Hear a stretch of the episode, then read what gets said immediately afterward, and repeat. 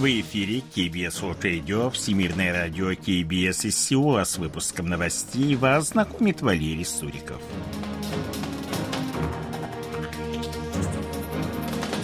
Основные темы этого выпуска. Президент Республики Корея Юн Со Гёль посетит Саудовскую Аравию и Катар. Республика Корея и Япония активизируют контакты в сфере безопасности. Банк Кореи сохранил учетную ставку на уровне 3,5%.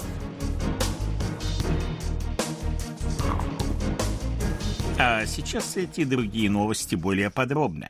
В период с 21 по 25 октября президент Республики Корея Юн Со Гёль посетит Саудовскую Аравию и Катар, как сообщили в его администрации, в Эр-Риаде, где глава государства будет находиться с 21 по 24 октября, он встретится с наследным принцем и премьер-министром Саудовской Аравии Мухаммедом бен Салманом Аль-Саудом, в ходе визита в Доху пройдут переговоры с эмиром Катара, шейхом Тамимом бен Хамадом Аль-Тани.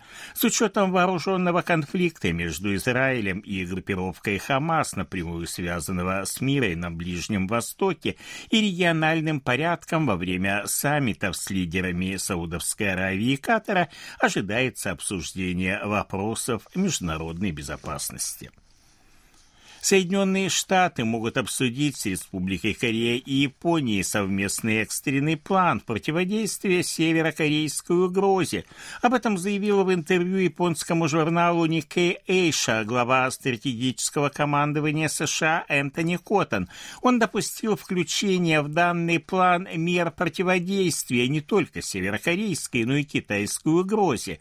База для принятия совместного плана была создана в ходе трехстороннего саммита в Кэмп-Дэвиде. Его участники подтвердили готовность к совместному реагированию на угрозы, провокации вызовы в регионе заместители министров обороны Республики Корея и Японии Синбом Чоль и Киоши Саридзава встретились 18 октября в Сеуле в рамках международной конференции по вопросам безопасности «Сеульский диалог по вопросам обороны-2023», они отметили важность поддержания тесных контактов в рамках договоренностей, достигнутых президентом Юн Гёлем и премьер-министром Японии Фумио Кисидой в ходе саммита в Сеуле в мае этого года – как сообщили в южнокорейском военном ведомстве, заместители глав Минобороны обсудили вопросы, касающиеся сдерживания ядерной и ракетной угроз Северной Кореи,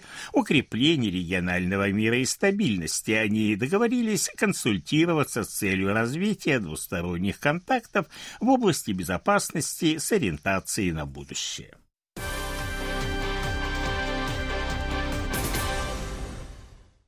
19 октября Комитет по денежно-кредитной политике Банка Кореи принял единогласное решение сохранить учетную ставку на уровне 3,5%. Решение о замораживании ставки, которое с апреля прошлого по январь этого года повышалось 7 раз, принимается уже 9 месяцев подряд. Эксперты банка учитывают перспективу дальнейшего замедления экономического роста на фоне сокращения экспорта, роста долгов домохозяйств и политики политической нестабильности в ряде регионов мира. Одним из главных факторов риска для экономики является палестино-израильский конфликт, который может привести к сокращению добычи нефти и росту цен на нее. Прогнозируется, что инфляция будет сокращаться медленнее, чем ожидалось ранее. Многопрофильные больницы при университетах должны стать основой системы здравоохранения, об этом заявил президент Республики Корея Юн Со Гёль в ходе встречи с представителями региональных департаментов здравоохранения и медицинских учреждений. Встреча состоялась 19 октября в университете Чунбук в городе Чонджу. Из-за нехватки квалифицированных специалистов многие жители страны не могут получить своевременную медицинскую помощь, особенно остро стоит проблема со специалистами по педиатрии, акушерству и гинекологии. Кроме того, между регионами существует большой разрыв в качестве медицинских услуг, отметил глава государства. Он напомнил, что по мере старения общества медицинских кадров будет требоваться все больше. Для этого необходимо готовить больше врачей, увеличив приемные медицинские факультеты университетов. В третьем квартале этого года услугами отечественных авиаперевозчиков на международных маршрутах воспользовались 12 миллионов 872 тысячи человек. Это 85% показателя третьего квартала до пандемийного 2019 года.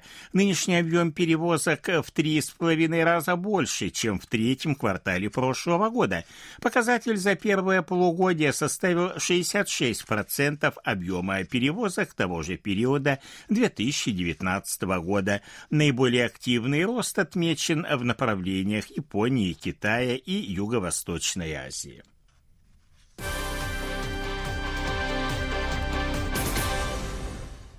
Республика Корея подняла в ООН проблему репатриации Китаем северокорейских беженцев. Выступая 18 октября на заседании Третьего комитета ООН по правам человека, постоянный представитель Республики Корея при ООН Хван Чунгук заявил о недопустимости таких действий, назвав их серьезным нарушением прав человека. Заявление южнокорейского дипломата основано на данных правозащитников о том, что китайское правительство правительство насильственно репатриировало на родину около 600 северокорейских беженцев. Хван Джунгук выразил опасения по поводу дальнейшей судьбы северокорейцев. 18 октября министр иностранных дел России Сергей Лавров прибыл с визитом в Пхеньян по приглашению его северокорейской коллеги Чве Сон Хи. Как сообщило агентство «Ацтак», визит проходит в атмосфере небывалого энтузиазма и укрепления дружбы.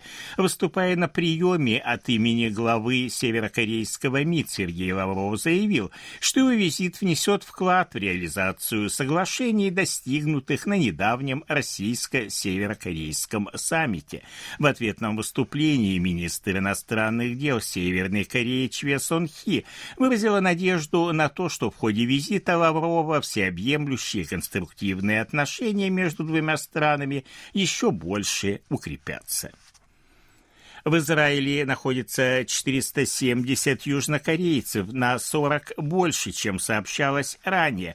Об этом сообщил представитель Министерства иностранных дел, ссылаясь на данные посольства в Иерусалиме. 7 октября, после начала палестино-израильского конфликта, в Израиле находились 1050 южнокорейских граждан. Более половины из них покинули страну, и в настоящее время обсуждаются планы дальнейшей эвакуации эвакуации южнокорейцев, но их реализация будет зависеть от ситуации. Японские власти планируют направить в Израиль военно-транспортный самолет для вывоза своих граждан. Япония выразила готовность взять на борт 20 южнокорейцев.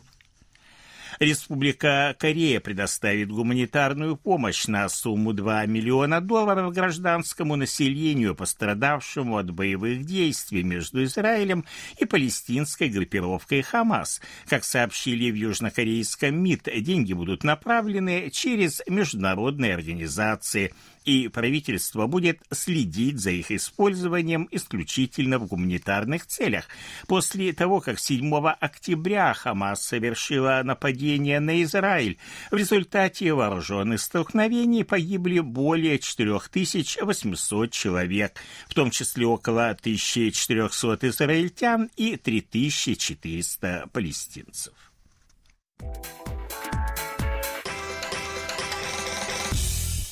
О ситуации на бирже, валютных курсах и погоде. По итогам торгов на корейской бирже ее главный индекс Коспи составил в четверг 2415,80 пункта.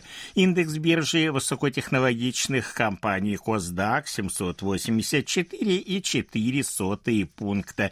Валютные курсы следующие. 1357 вон за доллар, 1430 вон за евро. В Сеуле пасмурная погода, утром небольшой дождь. Температура воздуха ночью до плюс 14, днем до плюс 19 градусов.